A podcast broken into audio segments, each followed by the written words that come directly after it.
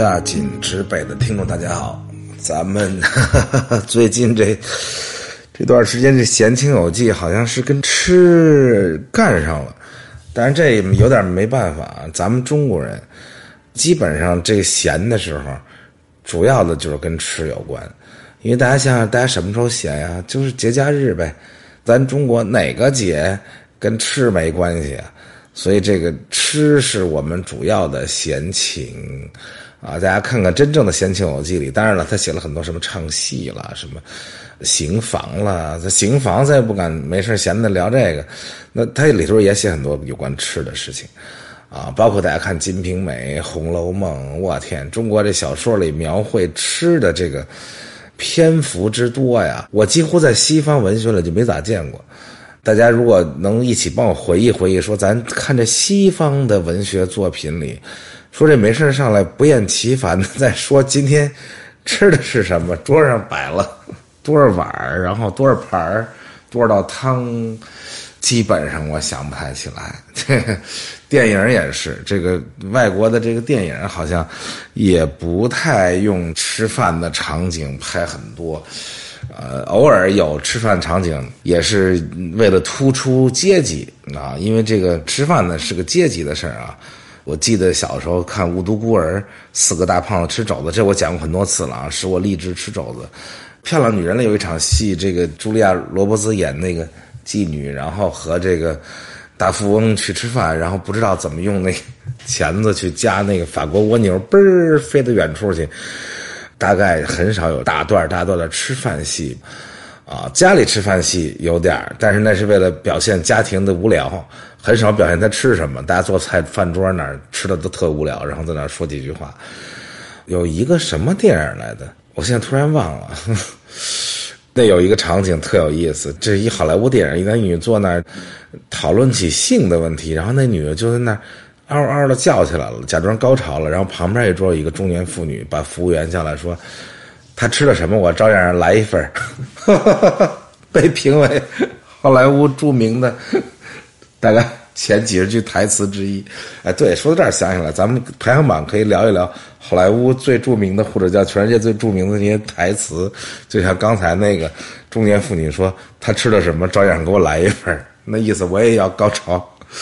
但是跟中国不能比，中国这个文学作品里对吃诗的描述之细呀，红学里就专门研究饭的，就研究这《红楼梦》每顿饭都怎么做，从开始说谁坐谁左边，谁坐谁右边，然后怎么上的菜。我《金瓶梅》咱们讲视频节目的时候就仔细的讲过啊，咱们这个电影里也是，哎呦食神呐，食这个食那个。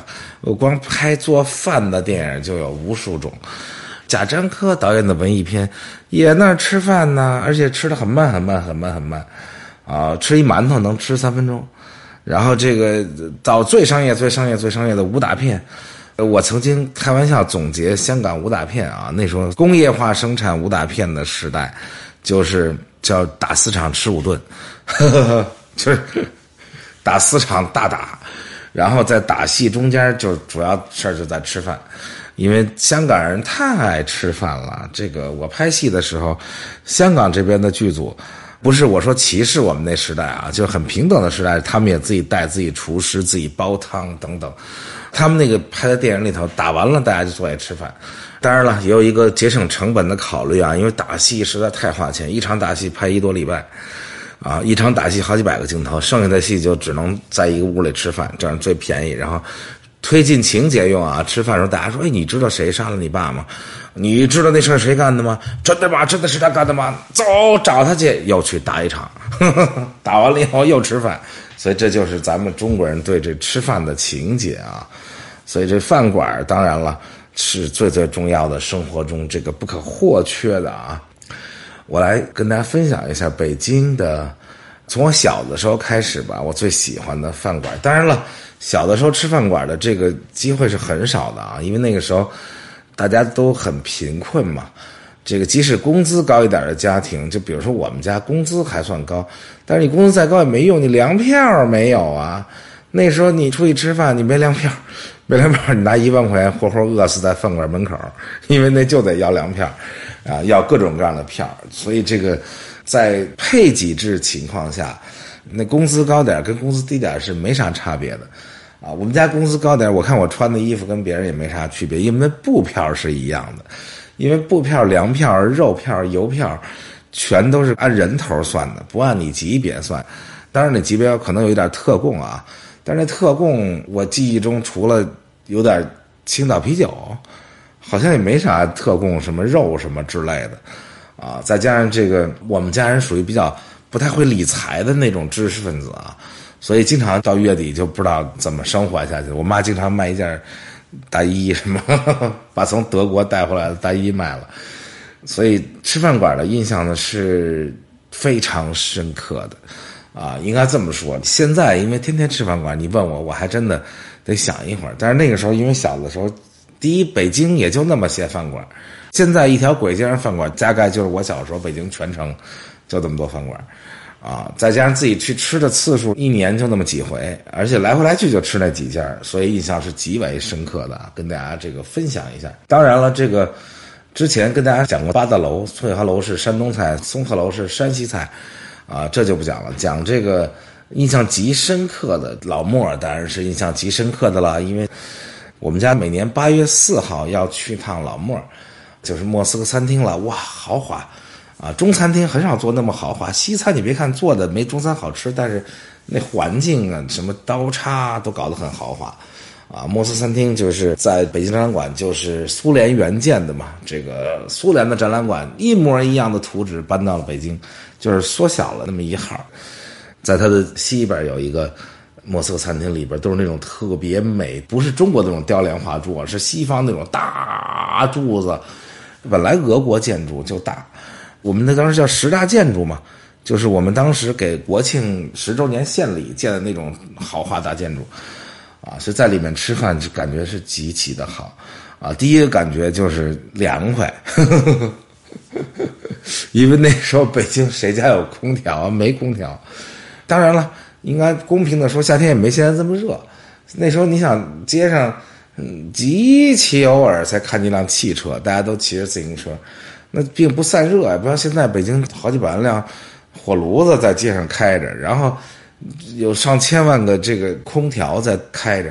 这空调就是你家里越凉快，你往外排的热气越多，所以空调越多，那没空调的人就越倒霉。再加上全球变暖什么，我小时候好像夏天没有那么热，但是那也是热呀，那也热的不得了。所以一进莫斯科餐厅，觉得哎呦嚯！凉快，有空调，但是冬天进去的时候觉得暖和啊。北京冬天穿大棉袄，一进去就舒服。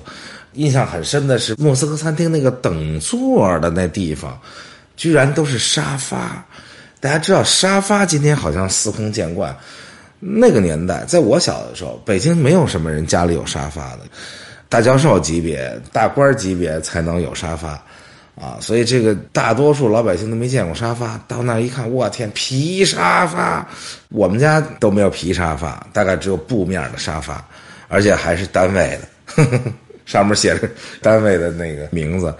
啊，皮沙发谁见过？只有在莫斯科才能见过，就是到那儿去等座，坐在皮沙发里，就恨不得那晚叫点你在那多坐会儿。然后进去呢，有几道我最爱吃的菜，啊，到现在为止，我到。俄国去，我还要点这几道菜。当然，有的菜好像俄国点不着啊，啊！但是焖罐牛尾是哪里都有的，牛舌牛尾是俄国菜的著名的招牌啊。莫斯科餐厅有一道自己特别独特的菜，叫烤杂拌儿，就是把什么 cheese 啊、黄油、奶酪以及香肠各种奇怪的东西都放在一个烤盘里，然后。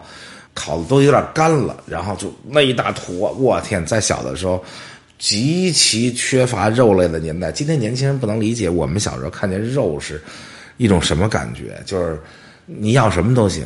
我不是以前讲过，当时校园里这个大院里最漂亮的姑娘最想嫁的就是那卖肉的，因为有肉吃是多么不容易，所以那道菜给我留下极深的印象，叫奶油烤杂拌。还有一道菜叫做这个鸡卷儿。它是用一种现在想想可能就是鸡肉给剁碎了，然后又做成一个卷儿，外边是炸的，炸的东西对时候对我们也很重要，因为一个人一个月就二两油，只有到饭馆去吃饭不要油票，所以当他有那种炸的东西的时候，那叫一个爽。然后炸的鸡卷一切开，里边还有黄油流出来，哇，太幸福。然后再加上一个罐焖牛尾，然后再加上一个红菜汤，大概每年就吃这么几个菜。可能莫斯科餐厅那会儿也就这几个菜，但是会喝一瓶红酒，有一点面包抹黄油，还有一点什么呀？我想想啊，基本上就这几个菜。啊，我还记得有一次，这个那时候我已经十几岁了吧，我第一次能看懂了菜单然后我还记得那一顿饭，就是我说的这些菜加上红酒，十四块九毛几呀，大概就是这样的。但是那时候已经觉得很贵了啊，那个时候十四块多钱是一个学徒工一个月的工资，所以莫斯科餐厅是当时最豪华最贵的。啊，当然了，它有几个饭馆给了我极美好的印象，比如说西四那有一个叫延吉冷面的，哇。我小的时候，我们家专门带我去吃那个延吉冷面啊，这个三毛九一碗，它是黑色的那面条，那个光滑，这个凉爽，而且那个汤极其的好，还有一道著名菜叫拌狗肉，这个拌狗肉简直太香了啊！动物保护主义者不要骂我啊，那是人家朝鲜民族的啊，这个民族食品，所以到一九八八年奥运会的时候，好多外国。运动员来诟病说啊，你们怎么吃狗肉？韩国政府说，那你别来，这是我们民族的传统。我们还问你为什么吃牛肉呢？你为什么吃鹅肝呢？是吧？但是我小的时候不太能吃辣，我发现这个北方人吃辣都是改革开放以后人口流动，四川人来的多了才能吃辣。那个时候北京，你想。全北京才有几个辣的饭馆，大概荣县胡同那儿有一个四川饭店，叫什么？很少很少很少。那个马凯餐厅在鼓楼是吃湖南菜的，传说里边还有卖熊掌，反正我没进去过，不知道。当时朝鲜冷面里放一点辣酱，今天觉得这简直太小意思了，可是那时候觉得哇，简直太辣！我记得特清楚，大冬天的都不行，我吃完了一碗朝鲜冷面，辣的我从西四一直跑到。钢瓦市还是什么地方？跑出俩路口去，为什么要跑呢？因为嘴实在辣的不行，就得张着大嘴迎着风吹才可以。但是那家朝鲜冷面馆成了我的挚爱。我小的时候去过的饭馆里，最多次的就是这家西四的延吉冷面。后来读了四中，因为四中就在平安里，大概离这延吉冷面走路也能到，骑车就几分钟的功夫。上四中以后六年都在那儿嘛，就经常去那儿吃饭。刚开始去那儿吃的时候，一个服务员站在门口，特年轻，梳着辫子啊，笑得特别甜。过了几十年，哎呦，人生真有意思，一想就几十年过去了。后来那些老饭馆就变成我的乡愁，就回到北京就得去吃一下，然后到延吉冷面去，居然发现他已经当了总经理了。然后我跟他说：“哇，我你已经当总经理。”他说：“哎呀，是那时候你刚刚来吃饭的时候，我才十几岁，就比你大几岁，你也才上初中，然后就那么多年就那样过去了。然后时事变迁啊，这个年轻的女服务员变成了总经理，然后拌狗肉也没有了啊，后来变成了拌牛肉，拌牛肉大家不满意，老顾客。后来最近我一次去，又变成了拌鹅肉啊。”我问他为什么是拌鹅肉，他们说他们试了很多次，这个最像拌狗肉，因为确实有动物保护什么那些热情的，呃，同志们去抗议，所以他就变成拌鹅肉。反正我尝了一下，绝不是拌狗肉那么好吃。我不是说我非要吃狗肉啊，但是就相当于你到桂林去，人家那就是马肉火锅，那怎么着？你给人掀了呀？说我保护动物，保护马，这是一种民族特色。我每次非常固定的到那儿，就是一大碗冷面。一盘拌肉，然后一盘拌腐竹和一盘叫冷面泡菜，因为冷面里那点泡菜加一片苹果，我觉得不够，每次都加大半碗的那种冷面泡菜，然后才能把那吃下去，啊，以至于后来我们毕业以后，四中教师节啊，还是校庆，啊，校庆，全班聚会，二楼有包间在那里请老师，然后好像我们班最后一次聚会就在那里，反正大家还挺感慨的，因为。中学的同学是互相有过初恋的呀，嗯，想起来还挺温暖，所以这个七四的延吉冷面是我心中最最最最有乡愁的一家，当然还有其他的啊。今天咱们时间到了，咱们下期接着跟大家聊聊北京的我的乡愁饭馆们。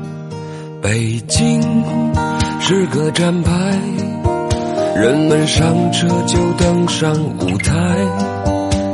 北京多么精彩，南城老头也没看出来。